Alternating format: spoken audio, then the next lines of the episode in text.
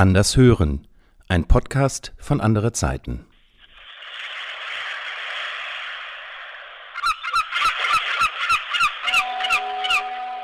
Herzlich willkommen, liebe Hörerinnen und Hörer, zu unserem Podcast Anders hören. Heute über unser größtes Projekt von andere Zeiten, den anderen Advent. Hier sitzen heute Linda Giering. Hallo. Frank Hofmann. Hallo und ich, Iris Macke. Hallo, herzlich willkommen. Und zur Beruhigung vorab, wir wollen in diesem Podcast natürlich noch nichts über den Inhalt verraten. Wir freuen uns, wenn Sie Texte und Bilder vom ersten Advent bis zum 6. Januar lesen. Aber wir wollen ein bisschen erzählen, wie dieser Kalender entstanden ist und ein bisschen Schlüssellochperspektive bieten. Denn es war ja ein ganz besonderes Jahr, in dem wir diesen Kalender gemacht haben. Frank, wie hast du das erlebt? Ja, ähm, es ist ja der erste Kalender nach dem Jubiläumskalender und ähm, wir hatten ja zum 25. Jubiläum des anderen Advent ähm, eine Wünscheaktion und sehr viele Menschen haben da mitgemacht und viele wollten einmal an einer Redaktionssitzung teilnehmen. Und ähm, das wird mir immer in Erinnerung bleiben, dass die letzte Redaktionssitzung für diesen 26.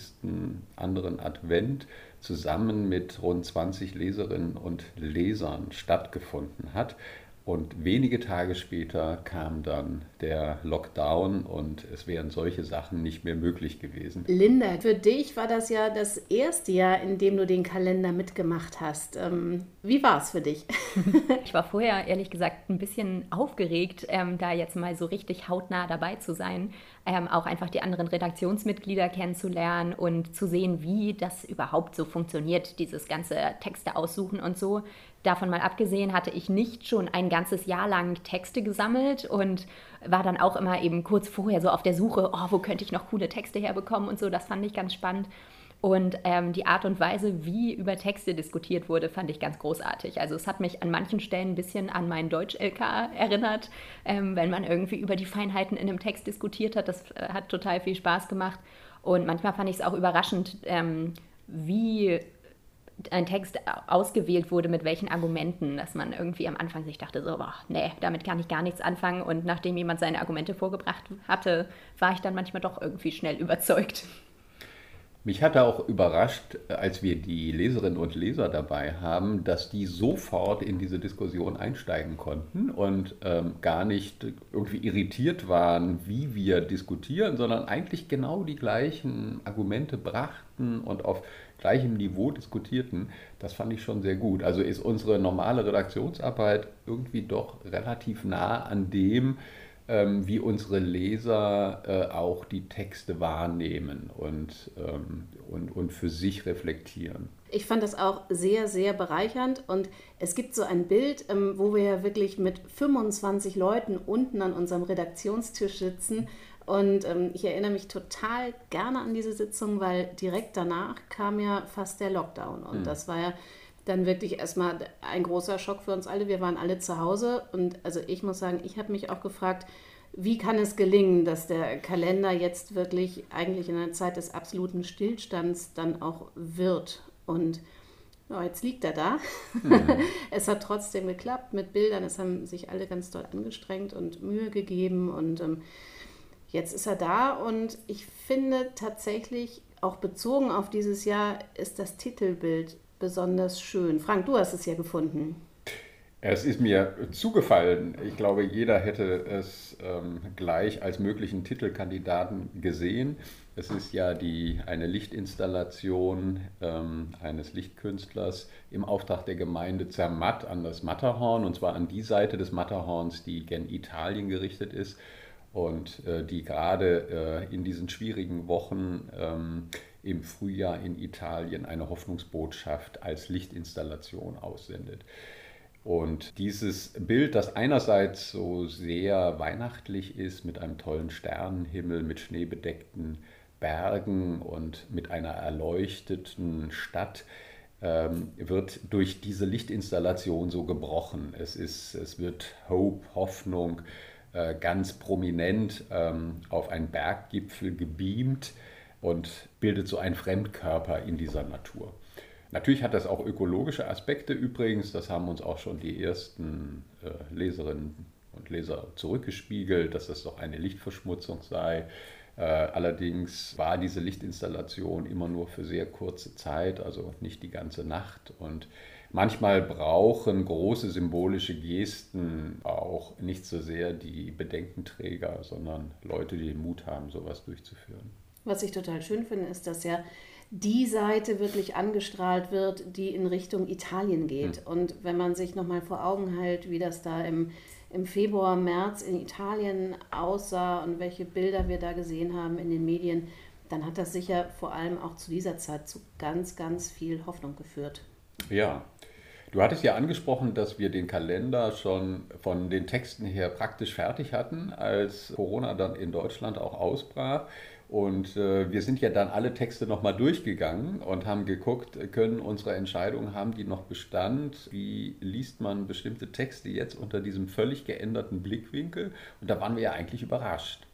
Ja, tatsächlich, weil wir ähm, zwei mussten wir austauschen. Das eine war das Lob des Müßiggangs. Ähm, da ist ja die Frage, ob noch so viel Müßiggang gelobt werden kann in einem Jahr, wo viele unter Arbeitslosigkeit und Kurzarbeit leiden und sicher auch wirtschaftliche Probleme haben. Das haben wir rausgenommen. Und das andere war eine Geschichte, wo es um einen lungenkranken Menschen ging. Die haben wir auch ausgetauscht, heben wir uns aber sicher auf für eines der nächsten Jahre, könnte ich mir vorstellen.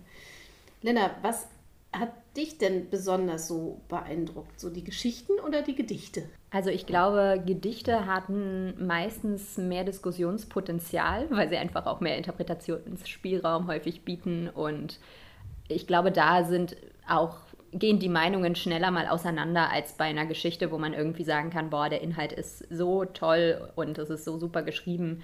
Aber ich glaube, genau deshalb fand ich dann die Diskussion über die Gedichte meistens noch einfach noch umfassender, noch tiefgreifender, weil man da dann irgendwie bestimmte Bedeutungsebenen, die man selber auf den ersten Blick vielleicht nicht gesehen hat oder gesehen hat, aber einfach ähm, sich weggedacht hat sozusagen, die einem dann erst klar geworden sind. Wobei ich mir nicht ganz sicher bin, ob ich beim Lesen des Kalenders nicht trotzdem meistens die Geschichten mehr genieße. Die persönlichen zum Beispiel? Die auch natürlich, aber ähm, ja, letztlich sind ja die meisten Geschichten in irgendeiner Art und Weise persönlich und das ist ja auch irgendwie das Schöne, dass man dadurch dann nochmal so ein bisschen die Menschen hinter den Geschichten erahnen kann. Ja, ich, also ich finde, so viel dürfen wir jetzt tatsächlich auch verraten. Die Sonntage folgen in diesem Jahr ähm, einer ganz besonderen Logik wieder und zwar haben wir da zentrale Motive aus der biblischen Weihnachtsgeschichte genommen. Frieden, Verheißung, Freude, Liebe und da hast du ja auch eine sehr, sehr persönliche Geschichte geschrieben. Genau, ich äh, hatte die Ehre, etwas zum Thema Liebe zu schreiben und fand es auch ganz, ja, ganz spannend, da zu gucken, was, wie viel möchte ich auch von mir irgendwie 700.000 Lesern preisgeben. Ähm, das ist dann ja auch immer so eine Abwägungssache, aber ich glaube, das ist uns allen an den Sonntagen eigentlich ganz gut gelungen. Ja, wir fragen uns ja immer, ähm, wie viele persönliche Geschichten verträgt der Kalender sind da eigentlich immer eher sparsam, finden es ganz schön, wenn jedes Redaktionsmitglied sich mit einer Geschichte auch wiederfindet, aber im Vordergrund äh, sollen doch die Sachen stehen, die wir in diesem Jahr des Sammelns, denn wir sammeln ja die ganze Zeit, gefunden haben an aktuellen Sachen, aber auch an weiter zurückliegenden, neu entdeckte Klassiker, was auch immer uns da in die Hände gefallen ist. Ja, und da freuen wir uns natürlich auch immer über Zuschriften von Lesern und Leserinnen. Der Kalender lebt ja total davon, dass uns Leserinnen und Leser ihre Fundstücke auch schicken. Also ich glaube, allein in diesem Kalender sind vier Fundstücke von Leserinnen und Lesern, die sie in Zeitungen gefunden haben, in Büchern gefunden haben. Ähm, ab und an schafft es sogar eine selber geschriebene Geschichte von einer Leserin oder einem Leser in den Kalender.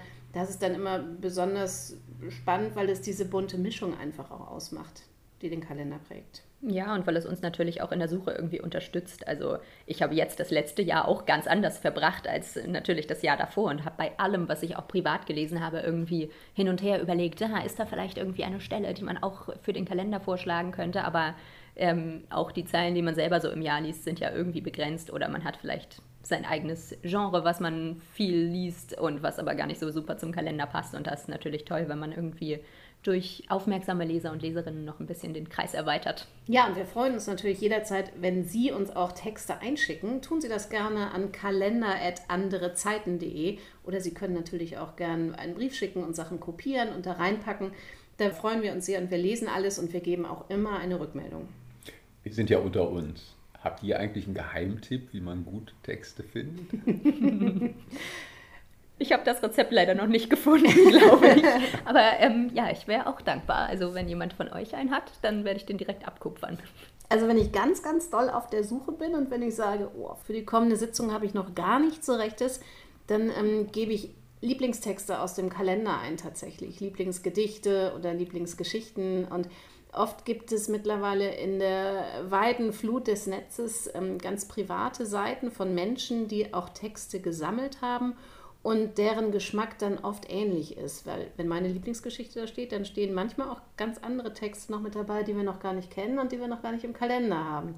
Das Aber das sage ich ja. jetzt nur so unter uns. Ja, nicht weiter sagen. Das ist genau. ja ein cooler Tipp. Ja, ja ich lasse mich auch oft auch auf äh, Romane ein, auf äh, Bücher, die gerade erschienen sind. Das ist natürlich ein sehr mühseliger Weg, weil äh, ich schon sehr viele Bücher gelesen habe, die irgendwie euphorisch besprochen wurden und wo ich mir gedacht habe, ah, da findet man vielleicht was und dann mit Mühe und Not einen Absatz bringt man dann mit äh, in die Redaktionssitzung, von dem man aber weiß, um den werde ich auch nicht groß kämpfen, wenn der nicht gleich auf Gefallen stößt. Ja. Ich lese ja auch gerne und lese auch viel, aber tatsächlich ähm, ist es in den vergangenen Jahren so, dass ich finde, dass die meisten Fundstücke tatsächlich aus dem Netz stammen. Also im Kalender ist jetzt zum Beispiel auch eine Geschichte, die hat ein Nachbar von uns gepostet. Und zwar ist das ein Blog, den seine Schwester geschrieben hat.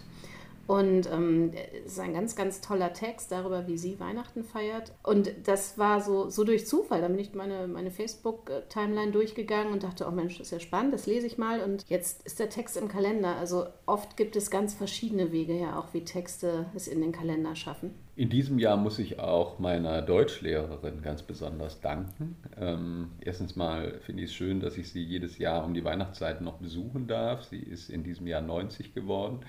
Und sie versorgt mich immer noch mit Gedichten. Und in diesem Kalender sind tatsächlich zwei Gedichte drin, die sie rausgesucht hat und die ihre persönlichen Lieblingsgedichte sind. Und ja, ich bin sehr gespannt, wie sie ankommen. Es war nicht einfach, die äh, in der Diskussion auch durchzubringen, besonders eines davon, aber ja, ja, du hast ja manchmal auch einen speziellen Geschmack, was Gedichte angeht. Aber tatsächlich ja. gibt es ja viele, die auch so einen speziellen Geschmack haben. Und das ist, glaube ich, auch das Besondere an der Redaktion, dass man manchmal auch aus der Sitzung rausgeht und denkt, oh, furchtbarer Text, es kann doch nicht sein, dass der im Kalender ist. Und dann ist er im Kalender und es kommt aber ganz viel wirklich dann auch positive Resonanz. Natürlich mhm. auch negative, aber wir haben immer so ein, zwei Texte, an denen sich wirklich die Geister scheiden. Und äh, Meistens hm. gehört ein von dir vorgeschlagenes Gedicht dazu, tatsächlich. Ja, mir ist es wichtig eigentlich, dass wir so einen kleinen Stachel setzen gegen allzu viel Wohlfühl, Lyrik und Epik, ähm, sondern dass wir auch was machen, womit man sich gut auseinandersetzen kann und das auch vielleicht erstmal total sperrig wirkt und ähm, mit näherer Beschäftigung aber einen, nochmal einen Gewinn an Einsichten offenbart. Also regelmäßige Leser erinnern sich vielleicht an den Psalm Meyer aus dem letzten Jahr, fand ich einen ganz großartigen Text für den ich auch viel Prügel bezogen habe, viele Mails schreiben musste und so. Aber in der Regel haben die Leute dann wieder reagiert und gesagt, okay, gut, verstehe, wenn sie es so sehen, ja, dann kann ich dem auch was abgewinnen. Und ich finde, das ist auch wichtig. Nicht nur Texte, die man wie ein, so wie ein äh, besonderes Bad ins Badewasser einlässt und die sofort anfangen zu duften und alle sind zufrieden, sondern auch Texte, die ja langsamer äh, und mühsamer ihre Wirkung entfalten.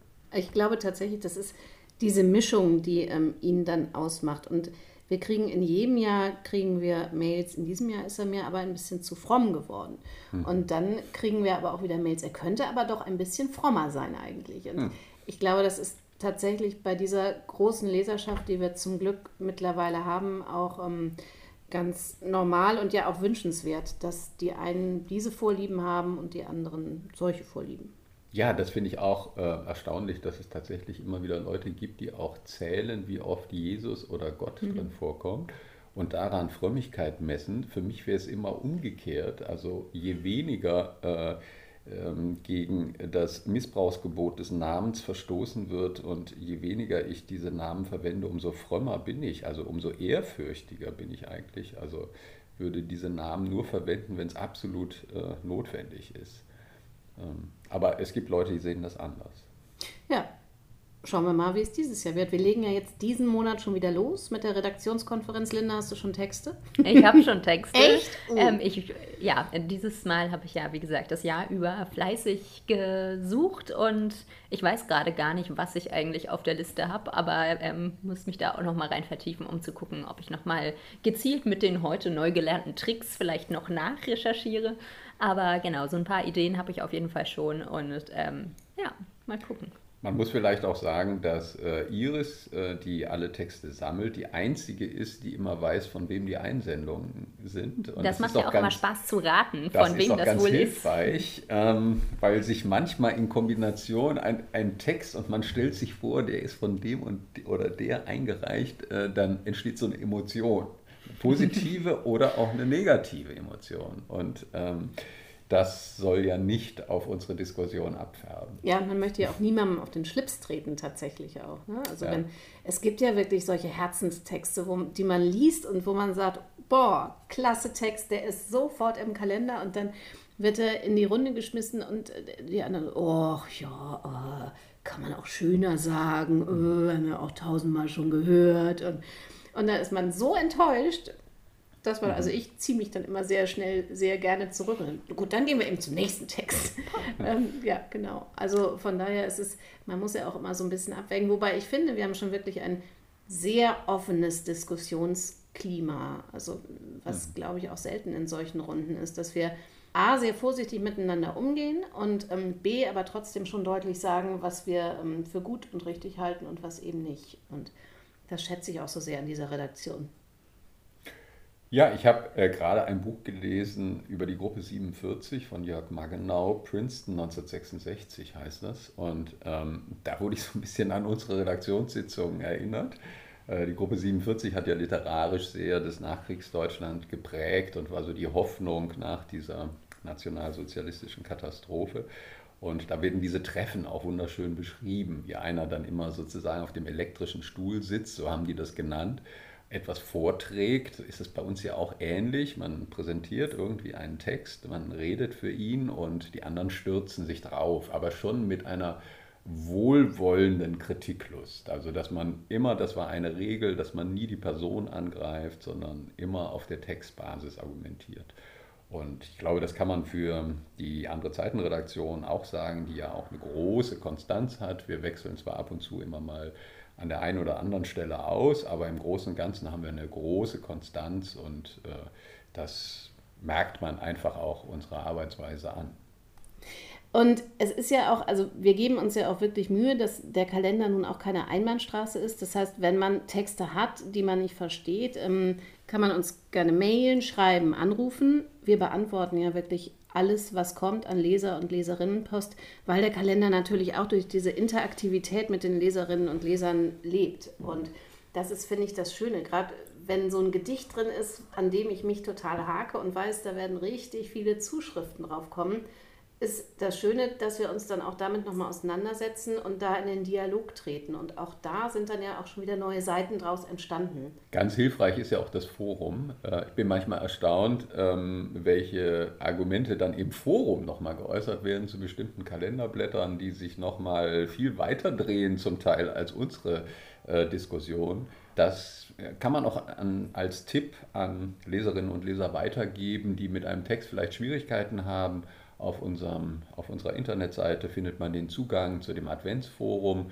und dort werden auch aktuelle Texte eigentlich immer diskutiert, äh, in ganz unterschiedlicher Art, manchmal kurz und emotional, manchmal ein bisschen länger und theoretisch, ganz unterschiedlich. Da bin ich auch immer wieder zum einen erstaunt und ähm, begeistert, wie viel Interaktion es da gibt, auch teilweise zu Seiten, denen ich überhaupt keine Beachtung geschenkt habe.